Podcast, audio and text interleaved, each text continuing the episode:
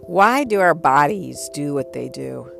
At the most core level, our being, inflammation sets the stage for so many other things to happen in our physiology in particular.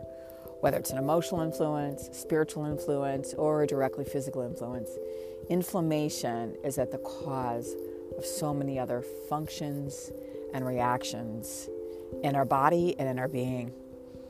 So, this podcast explores why inflammation? Why does it happen? Where does it come from? Chicken and egg. Does disease cause inflammation or does inflammation cause disease?